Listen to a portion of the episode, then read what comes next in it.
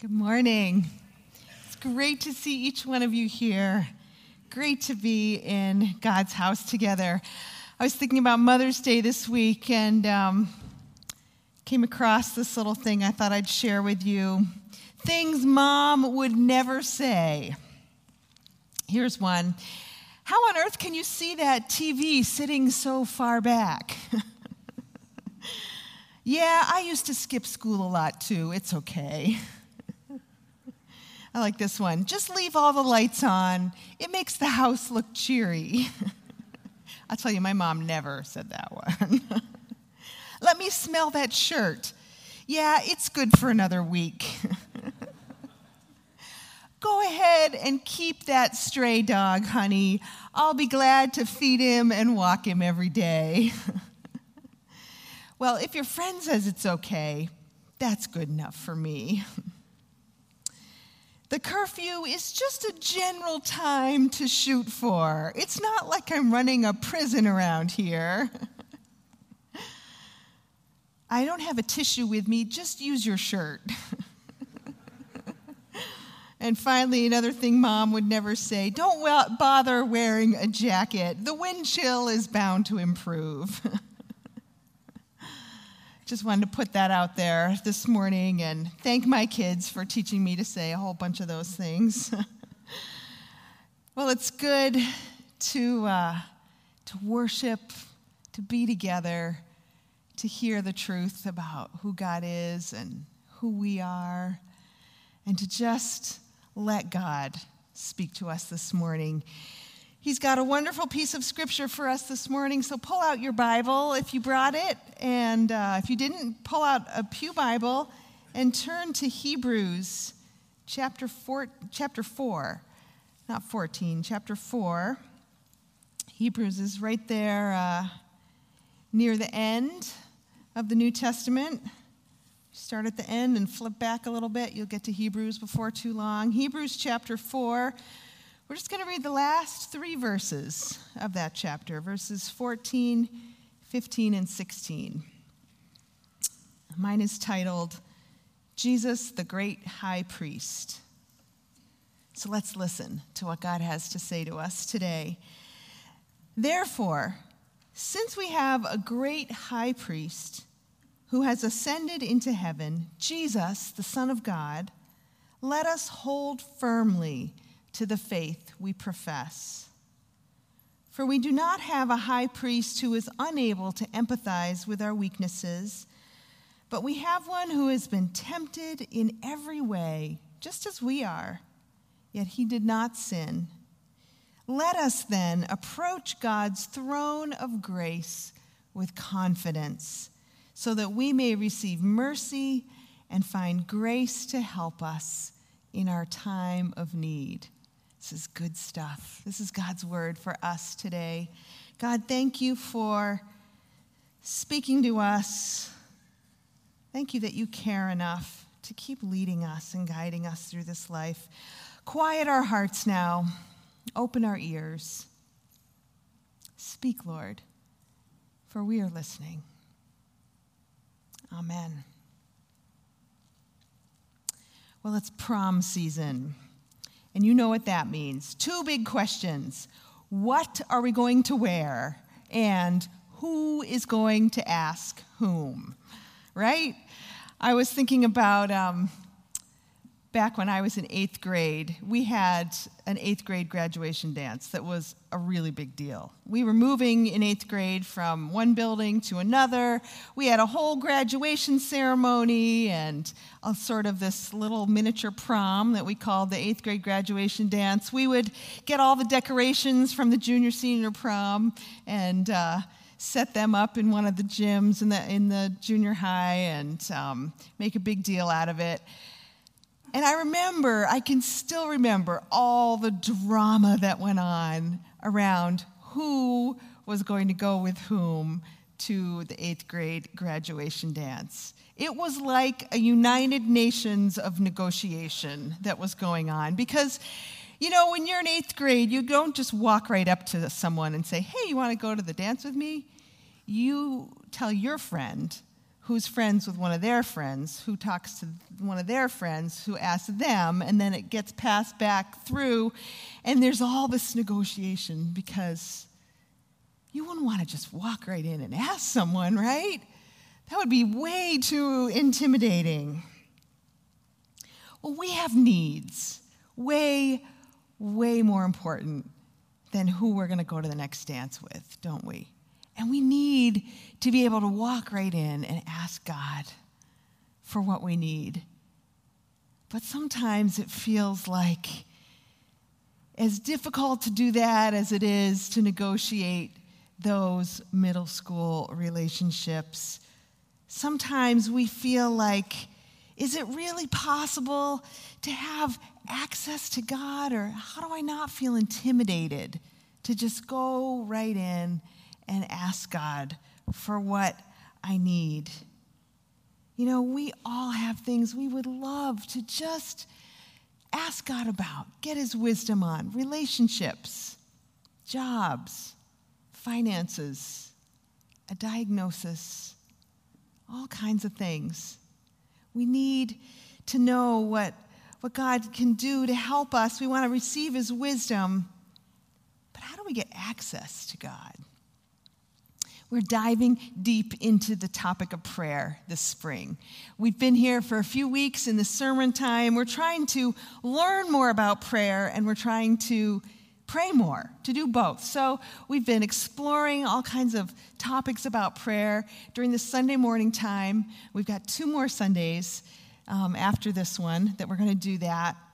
And we've started a whole bunch of small groups about prayer. If you are not in a small group and you have even the little bit of interest in doing that, please check them out. There's information in your bulletin. They would love to have you join them. Uh, even though it's a weekend, it's totally fine to jump in at this point. We're also trying to pray more.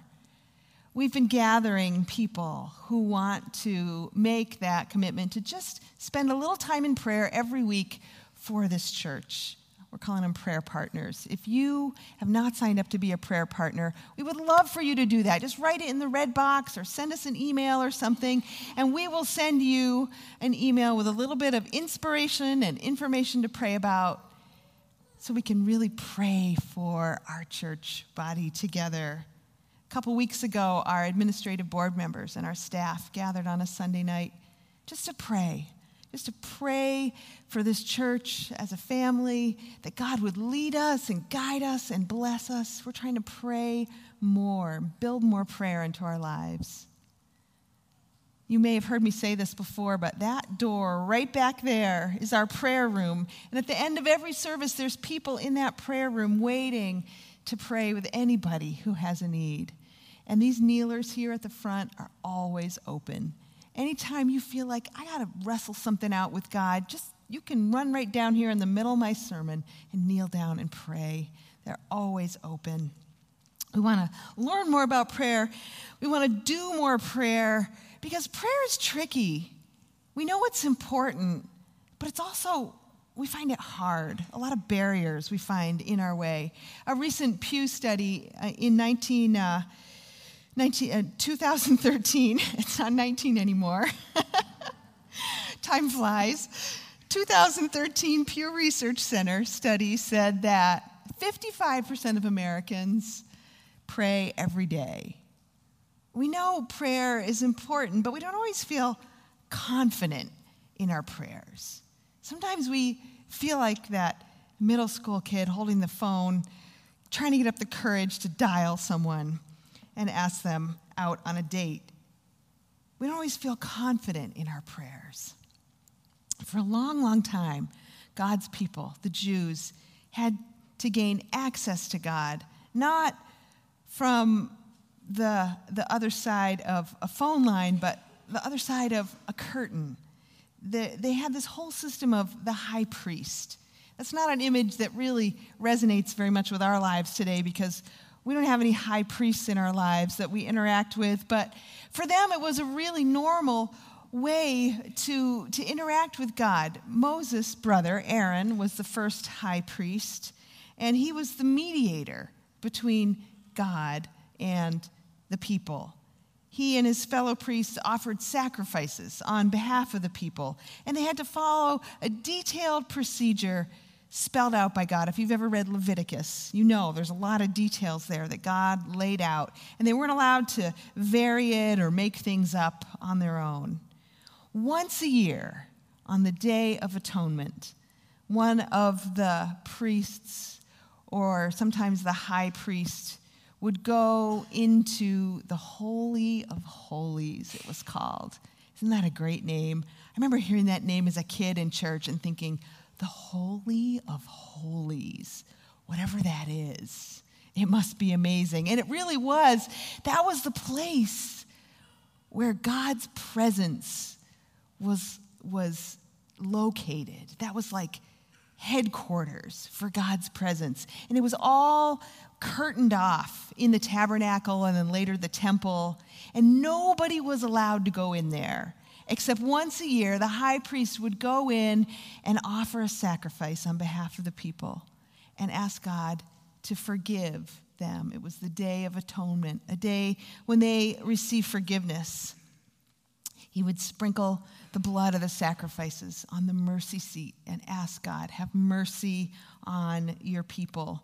Whoever got chosen to go in and do that job, they would tie a rope around his ankle because it was so likely that the presence of God would just knock them dead that they would have to be pulled out by that rope and nobody else was allowed to go in. Can you imagine?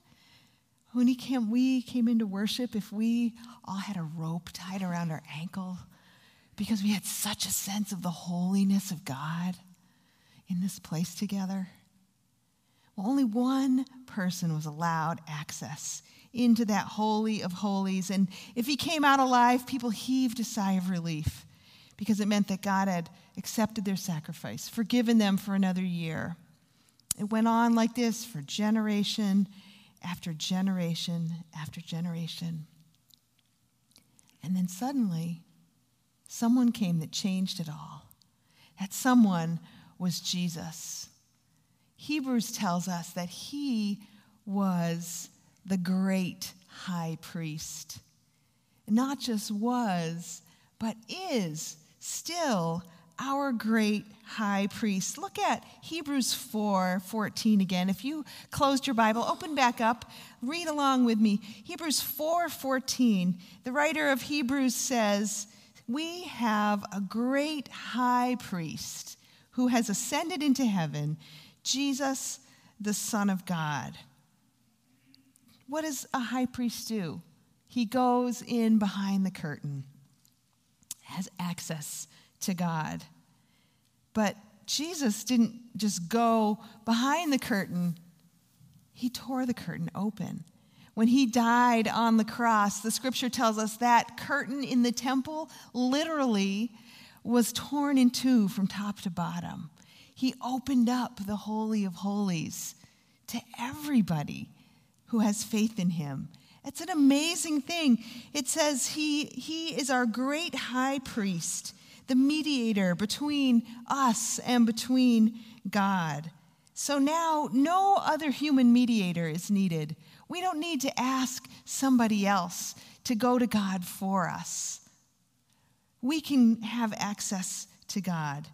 We don't have to wait for a, a high priest or, or any priest or, or anyone we might consider holier or better than us to have access to God. Jesus wipes all that away. He tore the veil that separated us from God. We have a great high priest.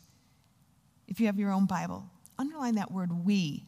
We have a great high priest. Not just some people, not just the good people, not just the, the religious people or the holy people or the, the people who have it all together.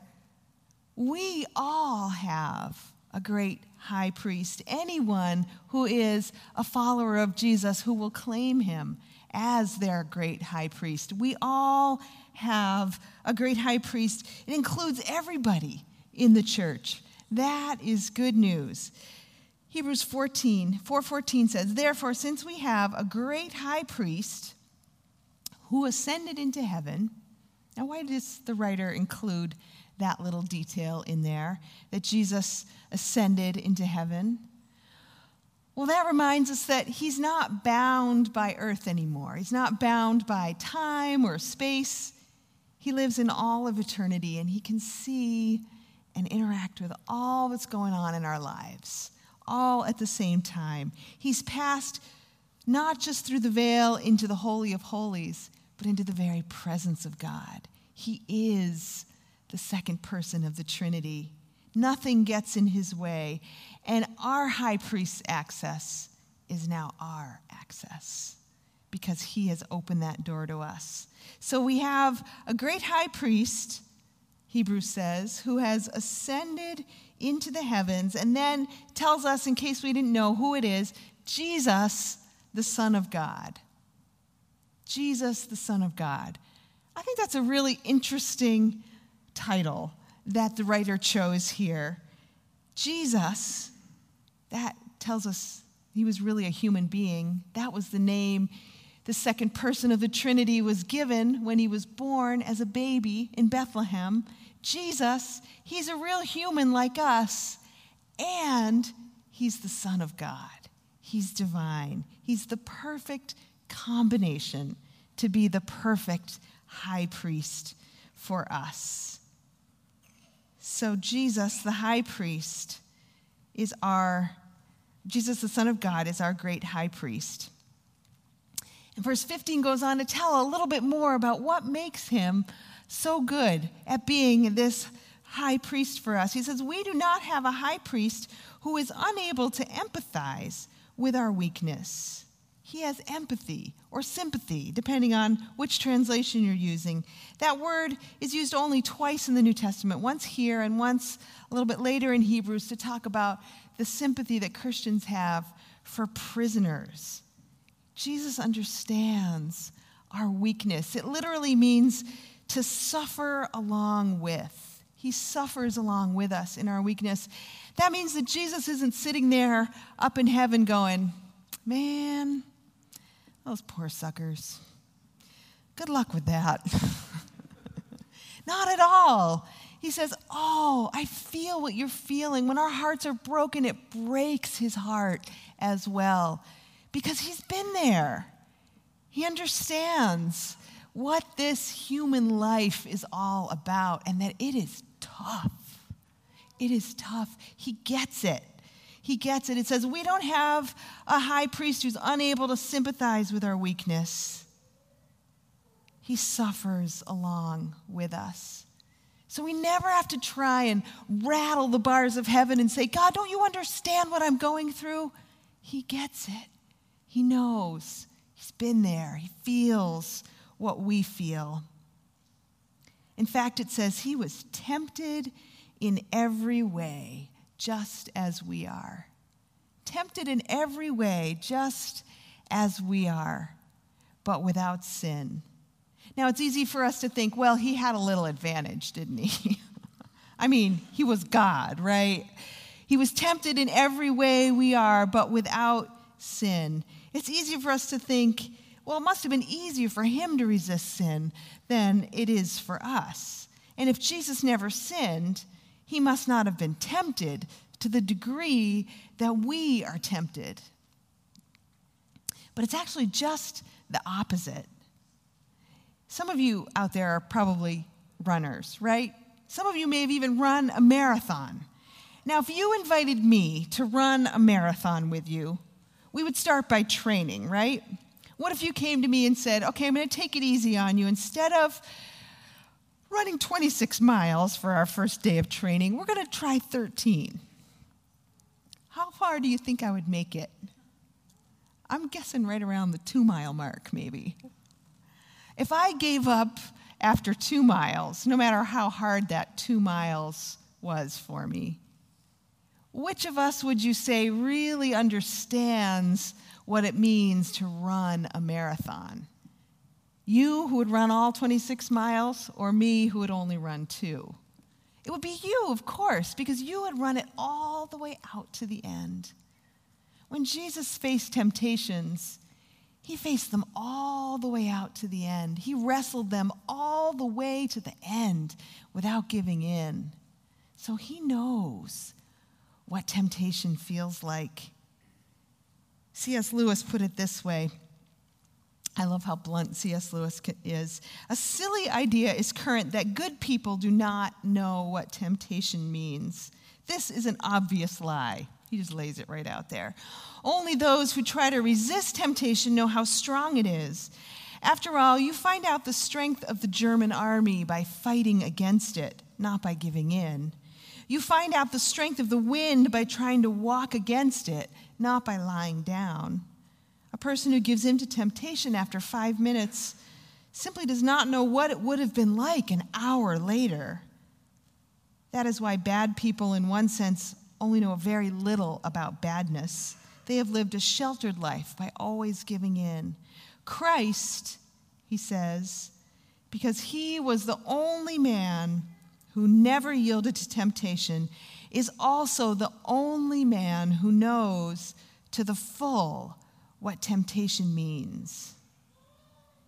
Because he was, the scripture says, a man of sorrows and acquainted with grief. He truly knows what we're going through. John Calvin said, He counts all our miseries as His own. He sympathizes with our weakness, so He knows what we're going through. So, Hebrews, in these two little verses, tells us a whole bunch about God, whole bunch about who God in Jesus Christ is. And then it asks us that question so what? So now we know Jesus is our great high priest, which is great, but now what do we do with that? Verse 16. So, so let us then, let us then, well, first, before we move on and say what we should do about it, let's notice that word us. Let us then, that includes all of us, not just the good guys, not just the priests, not just those who anyone would think was worthy let us then, what? Let us then approach God's throne of grace.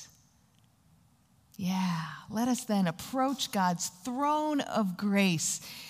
A throne is a symbol of power and authority. And of course, it's not talking about approaching a literal throne, but letting us know that, that God is where ultimate authority rests. Let us approach the throne, and then he calls it the throne of grace. Isn't that a great combination? The power of God and the grace of God are right together.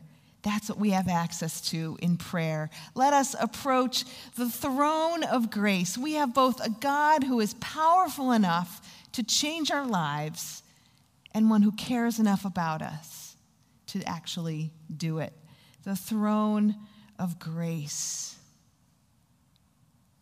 And we can approach that throne of grace, and this is the best part, with confidence.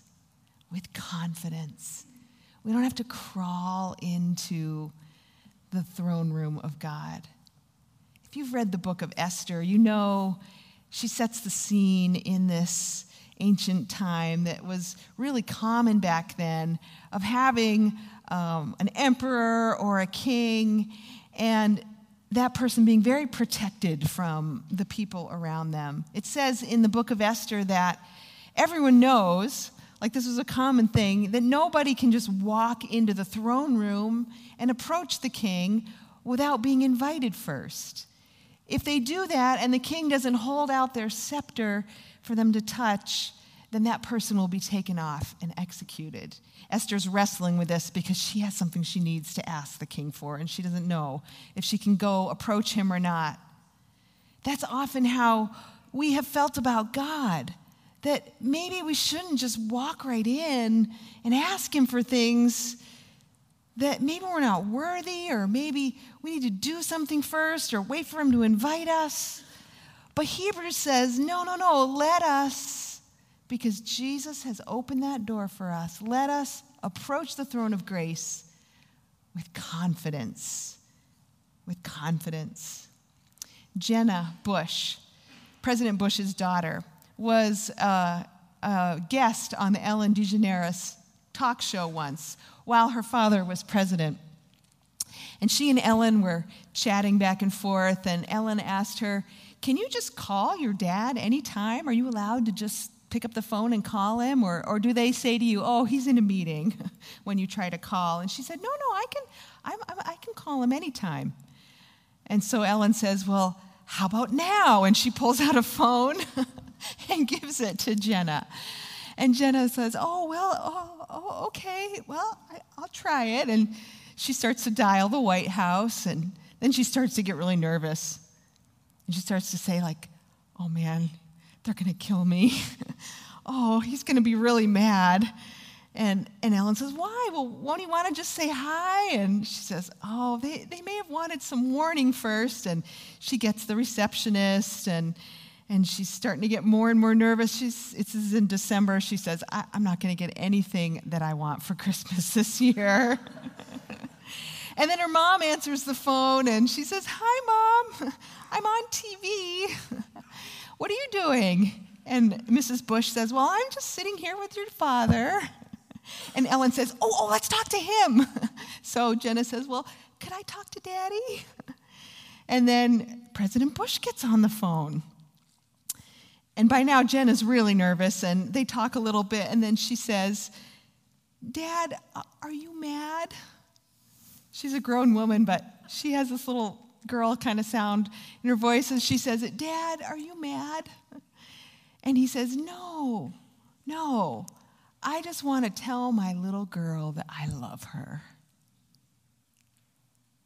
Just a tiny little reflection of what it's like when we come into that throne room of grace. God says, Oh, I'm so glad to hear from you. I just want to tell you I love you. Welcome. Come in. In fact, I've been calling you. Anytime we have the urge to pray, it's because He's been calling us and saying, Come to me. We never have to worry because Jesus has opened that door for us. Approach God's throne of grace with confidence, Hebrews tells us. And then he says, What happens when we do? And this is another great part to underline in your Bible because this is one of those verses that you just you hold on to for the rest of your life once you find it. Hebrews 4 16. Let us then approach God's throne of grace with confidence so that we may receive mercy and find grace to help us in our time of need. Mercy and grace. Mercy is not receiving the punishment that we deserve for our sins. Jesus took that for us, that was his gift to us. And grace is receiving the blessings that we don't receive, that we don't deserve. So, not getting the punishment, but getting the blessings. That's mercy and grace to help us in our time of need. Ron Dunn wrote a book called Don't Just Stand There, Pray Something. He uh, tells in that book what he learned at the end of a very bad day. He says one day he got up, he was in a hurry he didn't spend any time in prayer. And as the day wore on, he was cranky and demanding with the people around him, and he treated them badly. And when the day finally ended, he sat down with God and he started to talk to God. And he said, Lord, I, have made a mess of my life today, and I confess I'm not worthy to come into your presence. And he says he felt like God just said, Whoa, whoa, stop right there that God stopped him right there and interrupted him. And he sensed God saying to him, Ron, do you think having a quiet time this morning would have made you worthy to come into my presence? Do you think treating people kindly and, and doing the right thing would somehow have qualified you to come into my presence? And he sensed God saying to him, If that's what you think, you don't know yourself. You don't know me, and you don't know grace. Grace is all about the fact that we don't deserve access, but He's given it to us anyway. That we can come with confidence. Despite our sins, we can approach with confidence. The writer of Hebrews says the same thing just a few verses or a few chapters later. Flip over to Hebrews 10 19. Hebrews 10 19. Listen to how he says the same thing over again. He tells us, Therefore, brothers and sisters, since we have confidence to enter the most holy place by the blood of Jesus, by a new and living way opened for us through the curtain, that is, his body. And since we have a great high priest over the household of God, let us draw near to God with a sincere heart and with the full assurance that faith brings. Now, it's important to have other people pray for us. I'm not saying that just because we have access that we should never ask others to also pray for us, especially if we're feeling down or feeling stuck. There is so much power in having other Christians pray for us. And I know that sometimes there are sins or things in our lives that are really, we know, are getting in the way of our relationship with God. And we just need to, to work those things out with Him. And then we can have that close relationship again. But we don't do that working out process away from Jesus. We do it at his feet, at the throne. We have access. We can approach the throne of grace and find mercy and grace to help us in our time of need. I love that word help. You know what that word means? Here in Hebrews, it's a nautical term, a term used with boats. And the only other time it's used in the New Testament is when it's talking about a huge storm that the Apostle Paul was in. He was out in the ocean, and the ship that they were in was getting ready to break apart. And so the sailors put cables, threw cables overboard, and got them around to the other side and cabled the ship together so that it wouldn't break apart in the ocean waves. Isn't that a great image? Because have you ever felt like your life is just being busted up by the waves of life?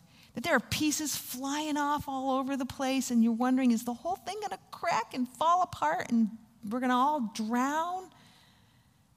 That help, that help that he offers is like cables that holds our lives together, pulls us together in the middle of the ocean. We can find mercy and grace to help us in our time of need.